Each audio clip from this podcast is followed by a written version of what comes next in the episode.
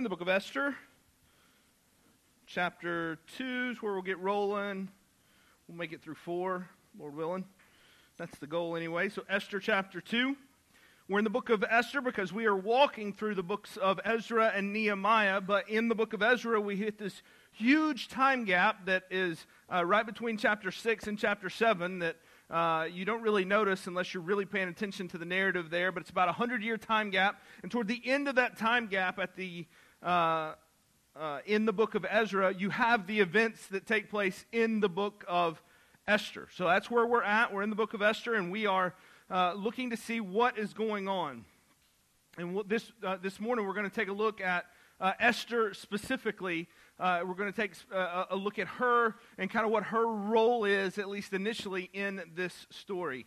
I wonder how many of you guys are into the British royal family. Is there anybody in here that would admit that? Like, raise your hand into the British royal family. Nobody admits it. I know you're all liars. Some of y'all got up at 4 o'clock in the morning or whatever it was to watch the, the wedding a few months ago. I know you probably did. Some of y'all did that. I know you did. Uh, for the life of me, I cannot understand why Americans are so obsessed with the British royal family, but it's absolutely uh, a thing. Uh, but a few months ago, something did get my attention. I don't know if you guys have seen this. Um, uh, th- this deal where, where Prince Harry and I, is that Princess Meghan? I don't know. Anyways, where they decided we're done. And they left the royal family. They decided we're not doing this anymore. We're not playing these games anymore. We are out. We, they said, adios, we're, we're gone. They checked out, said no more. Now, I'm sure there's probably all kinds of like juicy gossip around this that I'm not aware of, but on its face, this is a really intriguing thing to me. I don't, I don't really care uh, or give a rip about the royal family all that much, but on a human level, I find this fascinating. So, this just happened a few months ago. They said, hey, we're out. We're not going to keep doing all of our royal duties where we have to show up and pretend that we care about things. We're just not going to do that anymore. We're, we're done. And then apparently this week they said they're done, done. Like they really said they're done. I, am not sure what the difference was in the two, but they really finally cut ties. And apparently it's, it's pretty messy and all that kind of stuff. I gave up once it, once it got to, uh, to National Enquirer-ish, trying to figure out what in the world's going on. But I, I, I realize that this is, a, this is a really big deal. And I suppose being a, a fly on the, the Buckingham Palace wall to hear these conversations would probably be pretty, uh, pretty fascinating to see that they gave it all up. Now, outside of the palace drama, this just fascinates me on a human level that two people would walk away from what most would consider the definition of luxury and privilege. Now I realize this is not like they're moving into like a duplex in the country and, and forsaking it all and deciding to be poor and taking a vow of poverty. They're still doing just fine. But it's a choice that has some real consequences for them. It's a choice where they said, I'm done with the royal trappings and all that come along with it. And this morning we pick up where we left off last week, where uh, n- not a prince or a princess, but a queen walked off the job and said, I'm done with this. I'm not doing this anymore. I don't care what you do to me. If you'll remember, we looked at King Ahasuerus or uh, King Xerxes. It just depends on your translation whether they use the Persian name or the Greek name. Xerxes is his more common name, but we have him here as Ahasuerus, at least in my translation. Um, but uh, Ahasuerus had thrown this massive party for six months. And then at the end of the six months, he was going to have the capstone, just really blow it all out party uh, in this as they were preparing for battle. And the culmination of all of this was to be his queen showing up uh, in her crown on full display for all to see. But that queen, Vashti, defies him and says, I'll take whatever consequences you want to dish out. I ain't doing this anymore. So, as best we can tell, he spares her life. Just says that he never sees her again, basically shuns her and casts her out. Uh, and she says, Fine, I'm out. And she loses all of it. She loses her title. She loses her privileges. She loses her money. She loses all the things that come with being a queen. She loses her security. There's no, there's no retirement plan for her here. There's no, like, uh, money she's got stocked away in case of a rainy day. She doesn't have a rainy day fund. She is now without anything. She is gone. And that, in and of itself, was a grace from the king because he probably should have killed her. But all the security, everything that went with that, is now gone, and we never hear of Vashti again. This week, we're going to pick up at, from that point where, where Vashti walks away uh, because she's sent away, and where uh, Ahasuerus realizes, okay, what just happened? So this is, uh, and, and what I'm going to do is I'm going to introduce you to Hadassah. And you say, well, who's Hadassah? It's Esther. And that's a big deal that she has two names, all right? So we'll, we'll talk about that here in just a few minutes. I'm going to introduce you to her, and I told you the way I'm going to tell this story is more by going character by character than event by event. But we're going to pick up where we left off last week. So, Esther chapter 2, verse 1. After these things, when the anger of King Ahasuerus had abated, so after Vashti had, walked, had been sent away, he remembered Vashti and what she had done and what had been decreed against her. So stop right there. Basically, what happens here is the king sobers up. He sobers up. He wakes up one morning. He sends for Queen Vashti, and they're like, uh, King, she's not here. She's gone. He's like, oh, man, what did I do? Why did I do that? He, he's beginning to realize wait a minute, I've sent my queen away, and now I don't have a queen to send for. This is a problem. This is a big problem for him. And he realizes this may have been, this may have been a mistake. It seems as though there's some measure of, of regret, or at least uh, that he kind of hates what has happened here. But he realizes that the whole point in the party was to, was to show how great and powerful he was. And he realizes he really did have to send her away if he was going to save face and if he was going to keep all the men in the kingdom from being mad at him because uh, Vashti's example would have been really problematic for all the other wives in the kingdom if they decided to do the same thing. So he's stuck. He can't go back on what's happened. He's stuck and he has no queen. And that's when the counselors that are with him have a plan. Is Esther chapter 2, verse 2. Then the king's young men who attended to him said, Let beautiful young virgins be sought out for the king, and let the king appoint officers in all the provinces of his kingdom to gather all the beautiful young virgins of the harem in Susa the citadel, under custody of Hegai, the king's eunuch, who is in charge of the women. Let their cosmetics be given them, and let the young woman who pleases the king be queen instead of Vashti. This pleased the king, and he did so. So you can kind of tell this is heading in a, uh, in, a, in a, a rather seedy direction here. The king's men decide that they need to have a contest to replace Vashti. They, ha- they need to have a contest to see who this new queen would be. If the queen's throne is open, it needs to be filled. So they send out word to all the governors of the provinces, and they say, Send all your most beautiful women to the palace so the king can choose one of them. Now, we don't know how many this was. We don't know if there was a small selection of women that were sent. We don't know if it was every young woman that was sent. Some commentators would say that it was every woman in the kingdom and they were to come, but logistically, that seems almost impossible that they could pull that off. What seems most likely is that uh, the governors of each region hand selected a handful of women, who knows how many, but a handful of women to go to the palace. And there's like 120 something provinces. There's a lot. So this is going to be a lot of women, no matter what, that show up and are to take part in this contest. It's a lot of women, the prettiest women in the kingdom. And they're about to go at it to figure out who's going to be the queen. This is a battle royale. Battle royale. This is part The Bachelor, part Hunger Games, like mix. This is this is what we're, we're looking at here. And let's be clear: these women had no choice in the matter. Okay, so these governors did not come and say, hey, would you be interested in being queen? Because if you would, I have a proposal for you. No, what would have happened is that these governors would have gone to the, uh, the fathers or gone to the, the men of the community and they, and they would have said, Who's the most beautiful? Send them to me. They're headed to the capital. They're going to see the king. And they would have had no choice in the matter. They would have had to go. They would have been absolutely forced. But let's also be clear a lot of these wom- women would have been fully on board with this. Not all of them, certainly, but a lot of them would have been on board with this. To have a shot at being the queen, this is beyond the wildest dreams of every one of these women. It's like a winning lottery ticket for them. No matter where they came from, to be the queen would have been a massive upgrade in status, in fortune, in what happens with your children after this. It would have been an upgrade on every level socially, financially, security, all of it would have been an upgrade. No doubt some did not want to be there, but there's also no doubt that some did. So, which one was our hero? Esther. After all, she's the hero in this story. We'll see that here in just a few minutes, and we'll really see it more next week.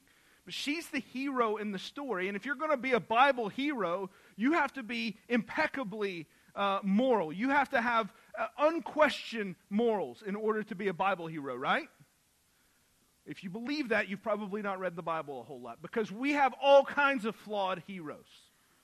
So, which one was Esther, though? Was she a reluctant participant or was she eager to be a part? Let's keep reading. Verse 5. Now there was a Jew in, in Susa, the citadel, so that's the capital, whose name was Mordecai. We'll talk a lot more about Mordecai last or next week. Just brief introduction th- this morning. The son of Jair, the son of Shim, Shimei, the son of Kish, a Benjamite, who had been carried away from Jerusalem among the captives, carried away with Jeconiah, king of Judah, whom Nebuchadnezzar, king of Babylon, had carried away. So his family had been taken away uh, whenever, whenever Babylon had, had uh, taken down Judah. He was bringing up Hadassah. Well, who's Hadassah? It says that is Esther, the daughter of his uncle. She has two names one her Hebrew name, Hadassah, one her Persian name that she is using, Esther. We'll know her as Esther for the rest of this story. The daughter of his uncle. So they're cousins. Now, it says that he brought her up, so he's probably uh, quite a bit older than her, at least somewhat older than her, but they are cousins. They are family, and he is raising her. For she had not, neither father nor mother. The young woman had a beautiful figure and was lovely to look at. And when her father and her mother died, Mordecai took her as his own daughter. So when the king's order and his edict were proclaimed, and when many young women were gathered in Susa, the citadel, in custody of Hegai, Esther also was taken into the king's palace and put in custody of Hegai, who had charge of the women. So here's a little backstory to our hero, this backstory of, uh, of Esther. Mom and dad are gone. Uh, her cousin Mordecai is raising her. She has this Hebrew name, Hadassah, but it's not the name that she uses. It's not the name she goes by for the rest of the story. It's not, this is not called the book of Hadassah. This is the book of Esther. And so she uses this name instead of her true, uh, her true Hebrew Jewish identity. She uses this name particularly to hide her identity, specifically for that purpose, to hide the fact that she is Jewish. Why does she do this? Again, we don't know. If you'll remember last week, what I told you is this book is a strict uh, account by account of what happens. It never tells us the inner motivation entirely of anyone. We do know that she is uh, intentionally hiding herself uh, from being a Jew, not revealing that to anyone because that would be beneficial to her. But we don't fully know why she decides to do it uh, this way, and that is an important part. Here's what we do know, especially from the rest of this story that we'll see next week. Living in Susa and, and, and in Persia, but specifically in the capital, it was not safe to be a Jew. To be living in the city where Mordecai and Esther lived would have been particularly dangerous around the capital, around these people. It would have been particularly dangerous. Now, it wasn't illegal yet.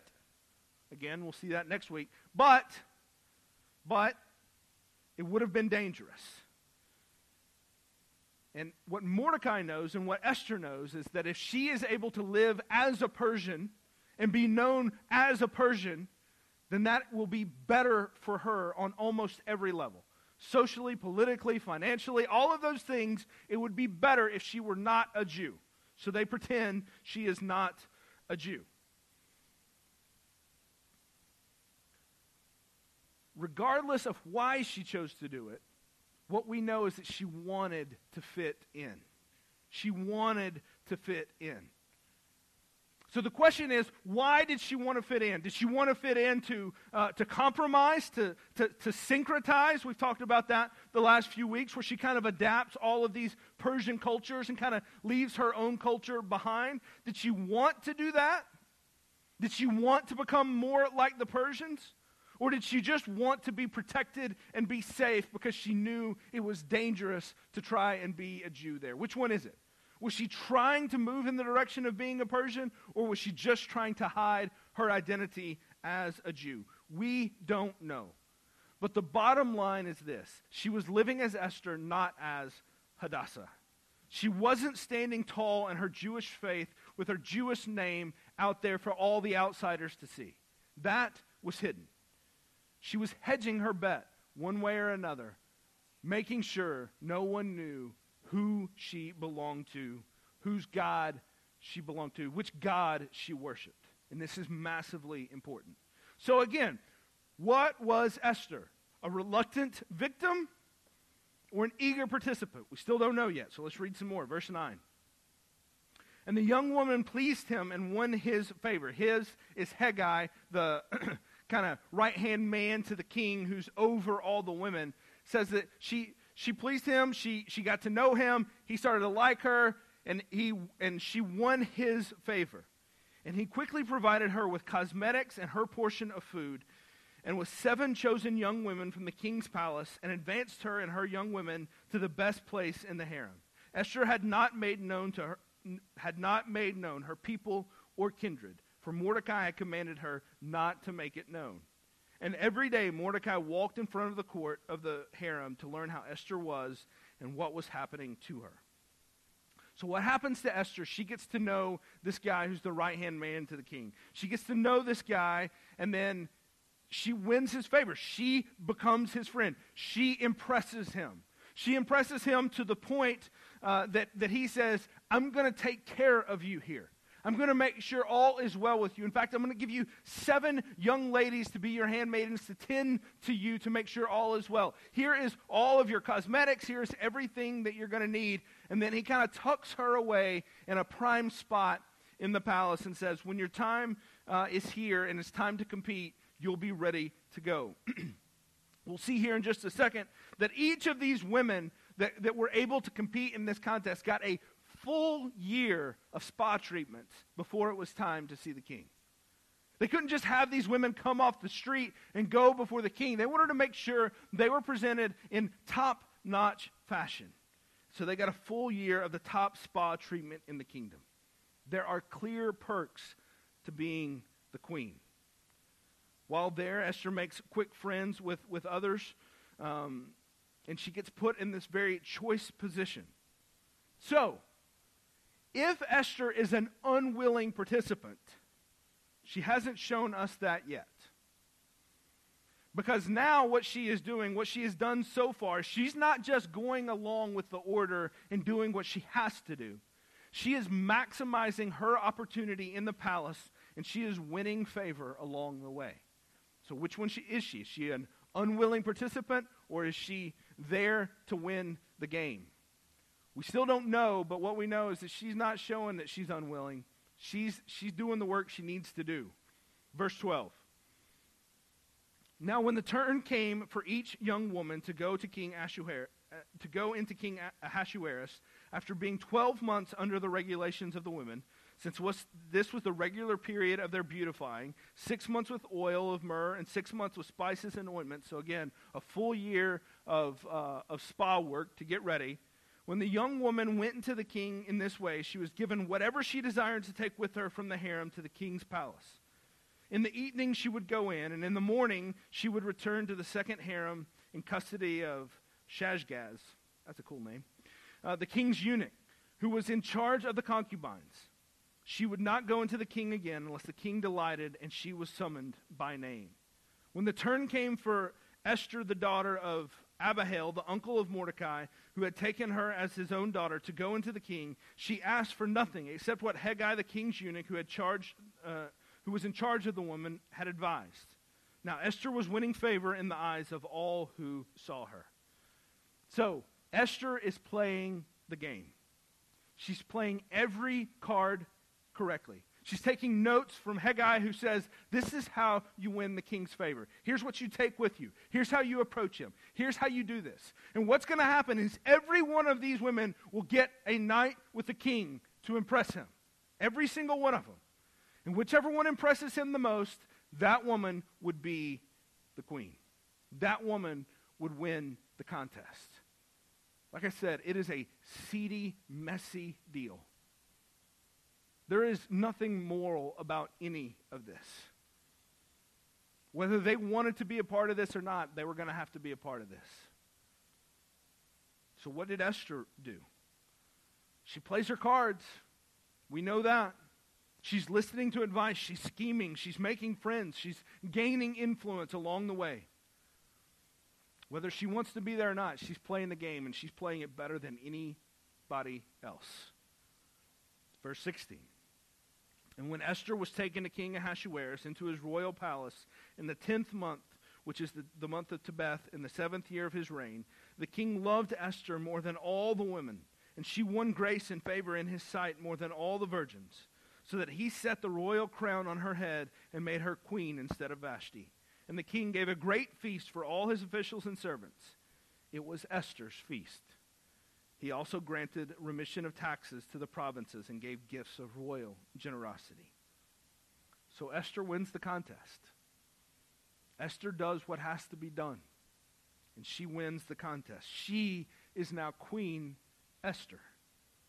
And the king really has no idea who she is. All he knows is he's enjoyed his night with her. All he knows is that she's made good friends in the palace. All he knows is that his right hand man likes her a lot too. And now she's Queen Esther. But under some decidedly shady circumstances. This should make you feel uncomfortable. This should make you feel like, ew, this is dirty. This is gross. I don't like this. That's how it should make you feel because that's what it is. And you say, well, wait a minute, there's no way that Esther had a choice here. She had to go along with this. So, how could you even begin to say that she was compromised morally at all? She didn't have a choice, which is true. She probably would have been killed if she had refused. But Esther didn't just not refuse, she worked the system, she played to win. On top of that, we already have the example in chapter 1 of the pagan Vashti who did refuse. And so far, what we've got, two chapters into the book of Esther, is we have a pagan queen that has show, shown more moral fortitude than our hero, Esther. It's not like we don't have other Bible stories where our heroes take drastic stances against rulers at the risk of their own life. Remember Daniel, who would not stop praying, so he was thrown into the lion's den? Remember Hananiah, Mishael, and Azariah? Or as you probably know them, Shadrach, Meshach, and Abednego? Do you remember them? They were thrown into the furnace for their disobedience and their refusal to bow down to an idol. Now, don't misunderstand. I'm not saying Esther was in this predicament and it was her fault. I am not victim blaming or anything like that here. Remember, I told you, though, this is written as a story. And so far, the author has seen no need to convince us that Esther is a good person. We have no note that she is a morally upright person. We have no note that she's morally corrupt other than the fact that she played the game and that she won here. If the author wanted us to know Esther as a great moral paragon, like Daniel, we would have known it at this point. But the, clearly, the author is not driving at that conclusion. So I'm going to do something dangerous here. I'm going to give you my opinion. I try not to do that very often. I try to let the text speak for itself. But as I told you, you have to do some measure of discerning what you read and what you see here. And I tell you this because I'm not going to, I can't draw this directly from something that the text says. I have to take it all, and you are free to draw a different conclusion here. But here's what I think I think Esther was a girl that needed to survive. I think she needed to live. And I think her and Mordecai were ready to leverage everything, even her Jewish lineage, to make sure that she survived. I think at best, Esther was morally neutral here. I think at best, she was just going along to get along. But more likely, I think she was a more than willing participant in this contest. And you know why I think this? It's because Esther is just like us.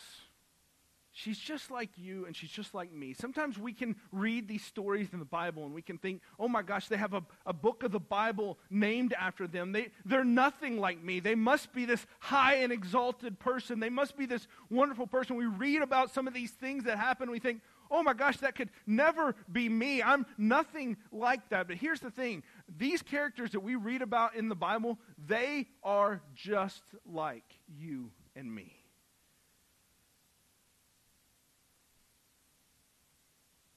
And the natural instinct for every one of us is to survive, to just get by, to move on, to, to make sure that you make it through to tomorrow.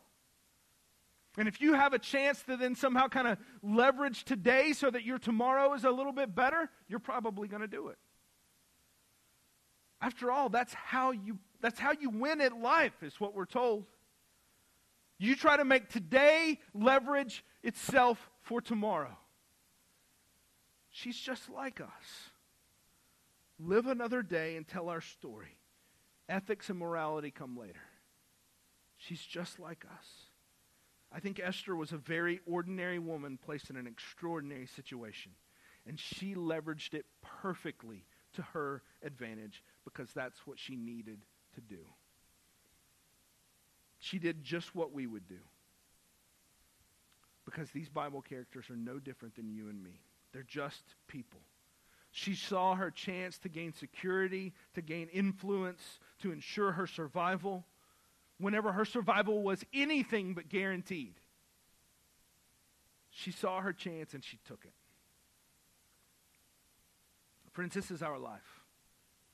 This is me and this is you. We don't have a narrator here calling the shots for us. Life can be ambiguous and difficult in, in all kinds of ways. We can be in situations where we don't know what the right thing to do is. Esther could have stopped at any point. Vashti shows us this, but she doesn't. She could have stood up just like Vashti, but she didn't. She followed through and she won. I don't think she should be praised for that, but I also don't know that she should be condemned too harshly by us for that. In a lot of ways, we can understand her dilemma. Now, maybe you're not part of a contest like The Bachelor, but you are working through your day trying to figure out how do I get through this day? And how do I just make sure that I make it to tomorrow? And that I make it to tomorrow a little bit better off than I was today. This is a gritty story. There is a lot of gray area here. And I know some of you don't like that. You hate that. I get that. But this story is real life. And if the Bible can't speak to us somehow in these type of moments where it is real life, then it is no good to us ultimately. It is messy. But what's great is that even in this messiness, God is about to use Esther and he's about to call her to something far greater than what she thought she was leveraging herself for being the queen is going to be small potatoes compared to what God has in store for her. So turn to chapter 4 now.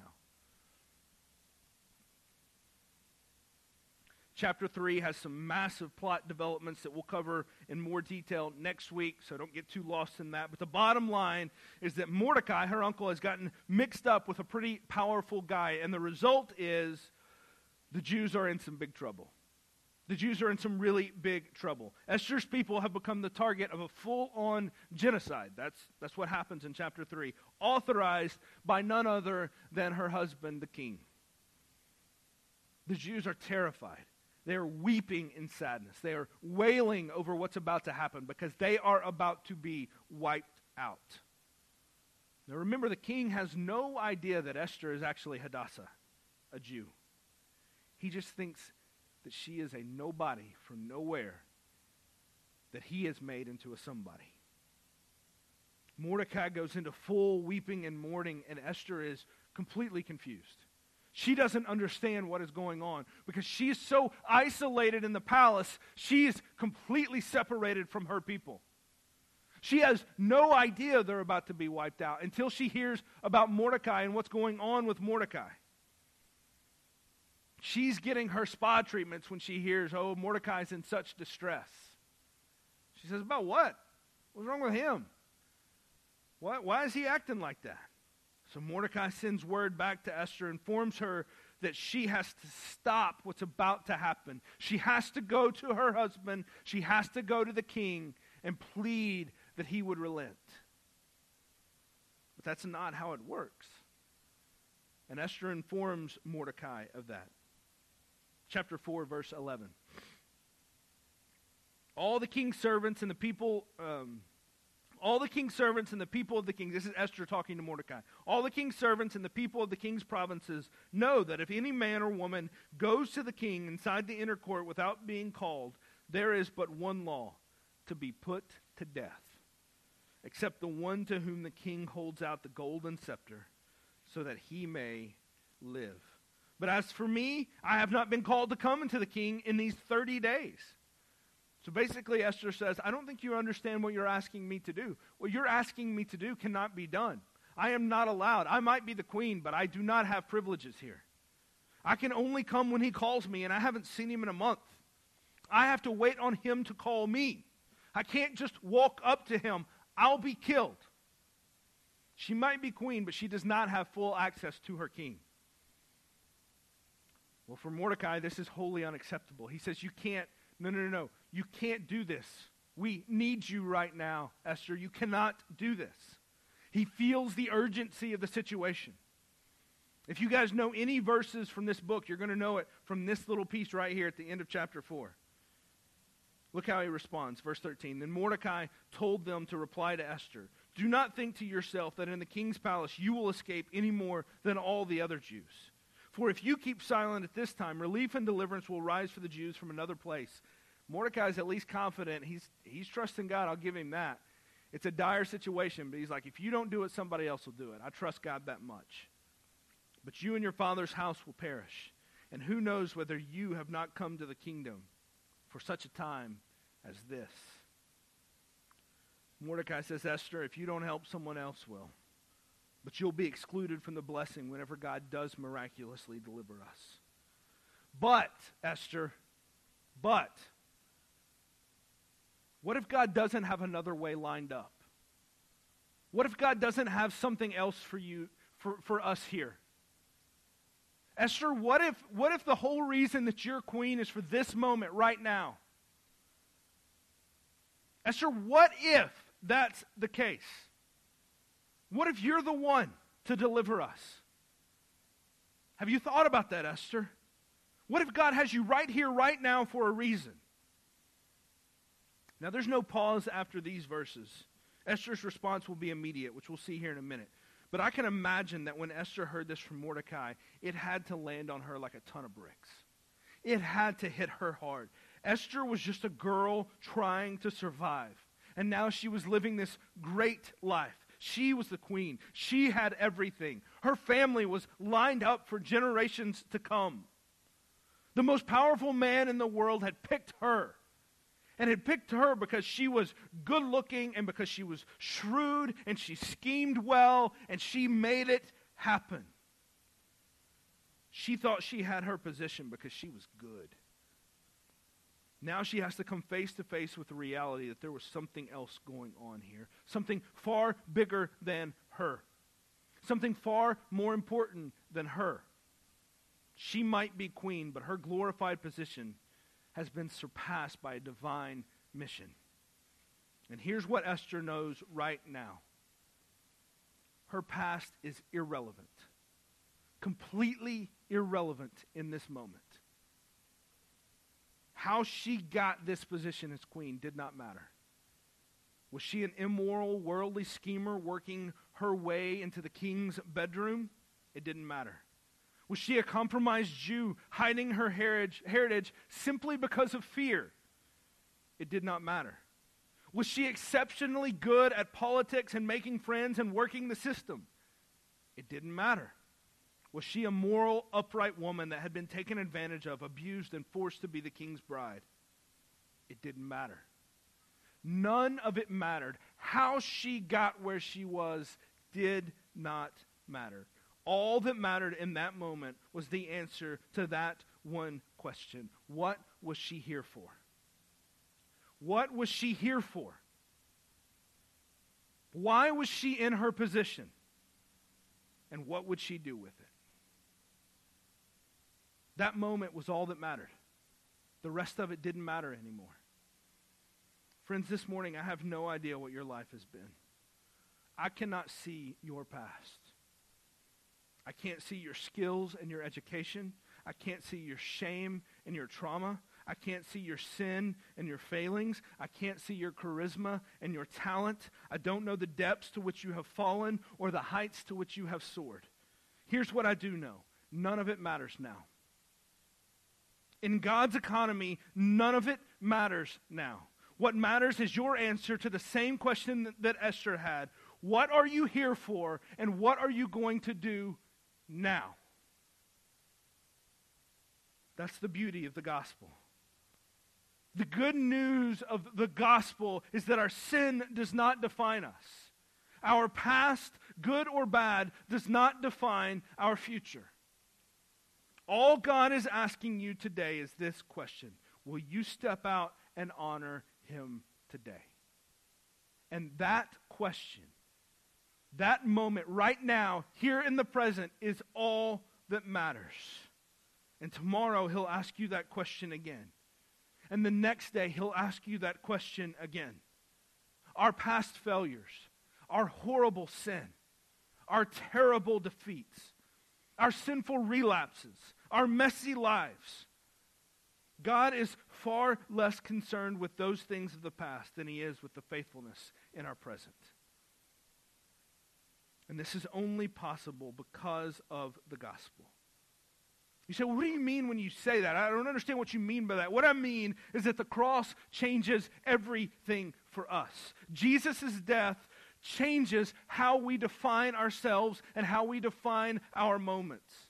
No longer do we sit under the weight of our past. No longer do we condemn ourselves with, with how things have gone in the past. And no longer do we sit under our failures. No longer do we puff ourselves up with our hollow past successes either. Instead, we give ourselves over fully by faith to Jesus Christ and trust Him there. When we do that, our sin and our failure is taken by Him, and we can be set free we can be totally set free from all that mess in the past, all that sin in the past, all that has drug us down, all that failure. It doesn't matter anymore at all because Christ has taken it upon himself. It's an all out act of faith on our part, giving our lives to Him and saying, It's yours. You do with it what you will. Esther had to decide if her past was who she was or if she was something more and something bigger. If her faith was in herself or in her God. That was the question. Did she trust how she had gotten where she was? And did she trust in her position? And did she trust in all that came with it? Or did she trust in her God? If her purpose was in her pampered palace, or if it was in her faithfulness to her God. And make no mistake about it, it is an act of faith either way. Either your faith is in what you've done and what you have, or it is in something outside of yourself and something bigger than yourself. Esther has to reckon with all of this in a moment. So, what does she say? Verse 15. Then Esther told them to reply to Mordecai, Mordecai, and you can see she senses the weight of what she's about to do. She says, Go gather all the Jews to be found in Susa and hold a fast on my behalf, and do not eat or drink for three days, night or day.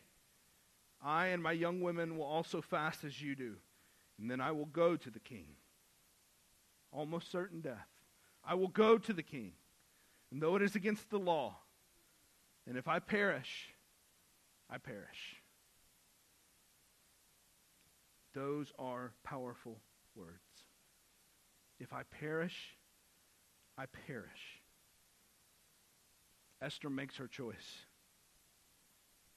And you may be tempted to kind of get lost in the royal trappings of all of this queens and kings and palace intrigue and all that goes along with that, but don't be. She was an ordinary girl just like you and me. But in God's providence, there is no such thing as ordinary. There is no such thing. There are not extras in this movie called life. There are no ordinary people. You are not ordinary. You matter too much to God in the story He is writing. We all have roles in this story. We all have our part to play. And there are no ordinary moments either. Esther thought she was having an ordinary day, doing her ordinary things, getting her ordinary spa treatments for the queen. But there are no such things. Every moment matters with God. Every single one. Every one. The one at 3 o'clock this afternoon, the one at 5 o'clock next Thursday, the one at, at 2 o'clock next Sunday, the one at 3 o'clock uh, a month from now. Every moment matters. Every single one. Friends, one day you will have to make a decision about who you are and whose you are. You will have to make that decision, just like Esther. When that day and that moment comes, you will have to decide what you trust. You will have to decide where you truly have placed your faith.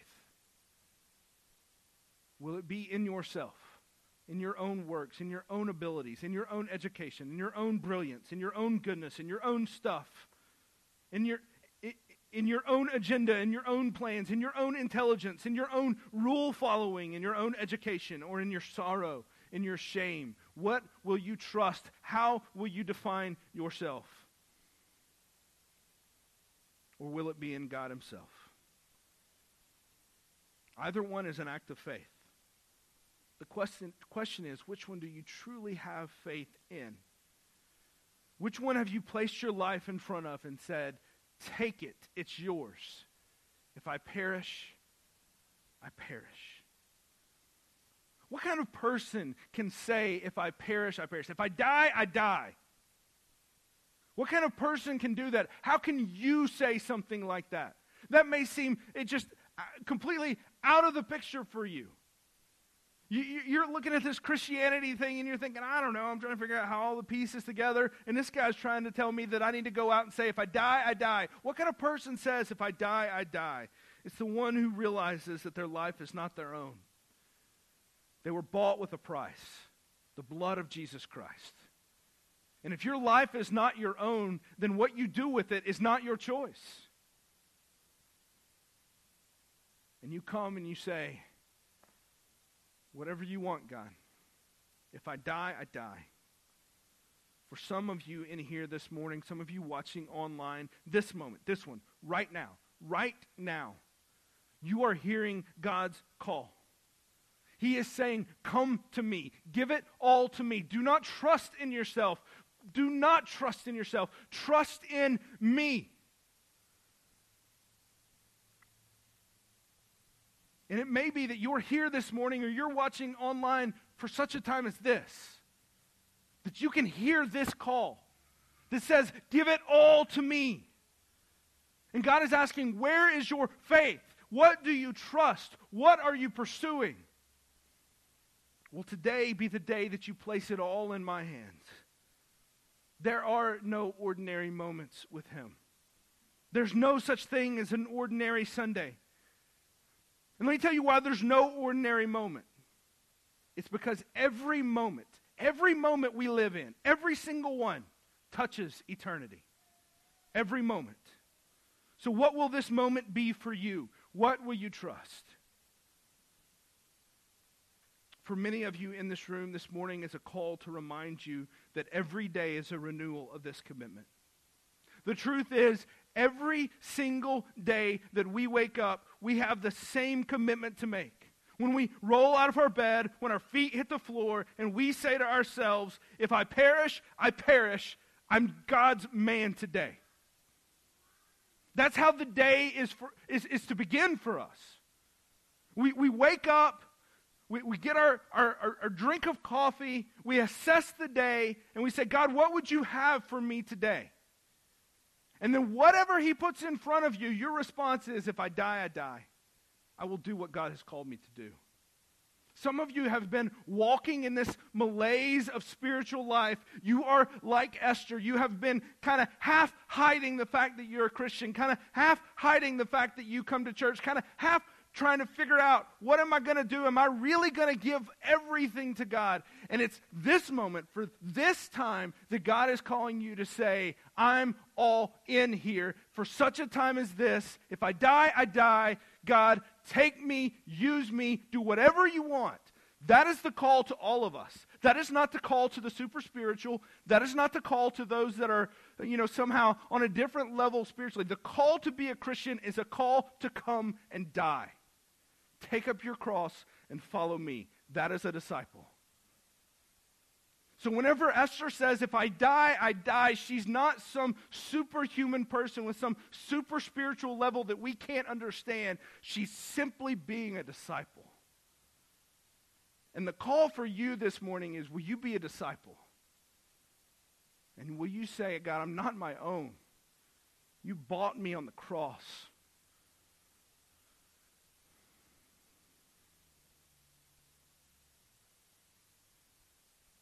When sin comes knocking at your door, when you're confronted with those sins that so easily entangle, that so easily pull us back, will you say, No, I will not give in, even if it kills me? If I die, I die. I am God's man. I am God's woman. I will do what he has called me to do. This is the story of Esther. We're going to see here in a few, uh, next week, whenever we come back, we're going to look at Mordecai and we're going to look at what else happens through this. And we're going to see how this moment is the turning point. But it's a moment that touches eternity. It's a moment where she has to decide. She could have said, No, I'm out. I'm not putting my life on the line. I'm going to I'm going to take care of me and myself. But instead, this moment changes everything. I wonder if today is not that moment for you where everything changes in your life, where you decide today, God, I'm all yours. I'm done playing around. I'm done hiding who I am. I'm done fighting against what you've called me to be. And listen to me. What you've done in the past doesn't matter. That call is for today. He will redeem your past. He will make you whole. I don't care how good you are or how bad you are. The question that matters is what will you do today? Are you all in on being a disciple? Can you say, if I die, I die. My life is not my own? Today's the day. Will you pray with me? Father, this morning we, we scarcely can utter those words without feeling the, the, the weight of them.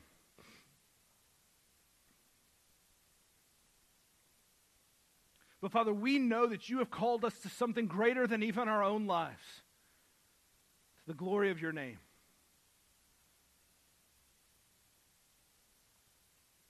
Father, you do not have to use us. You do, you do not have to uh, to step in and, and, and call us. You don't have to do that. But you choose to. May we not miss the ordinary, the ordinary days that aren't so ordinary. And Father, may this moment right now, this time, may it be a marker for someone in this room, for someone that's watching online May it be a marker that says, I am different now. I am all His, all the way.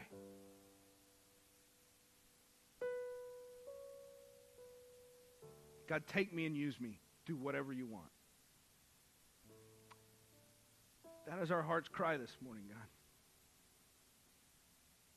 But we recognize the heaviness and the weight of that. We recognize the, the baggage we bring to that. And Father, we ask that you would erase our past, not, not just gone, but taken upon cross, on, on Jesus on the cross. And that this moment would be the moment of our salvation.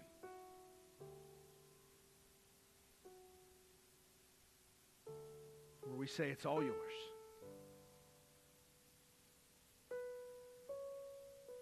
Father, help us to put our yes on the table this morning.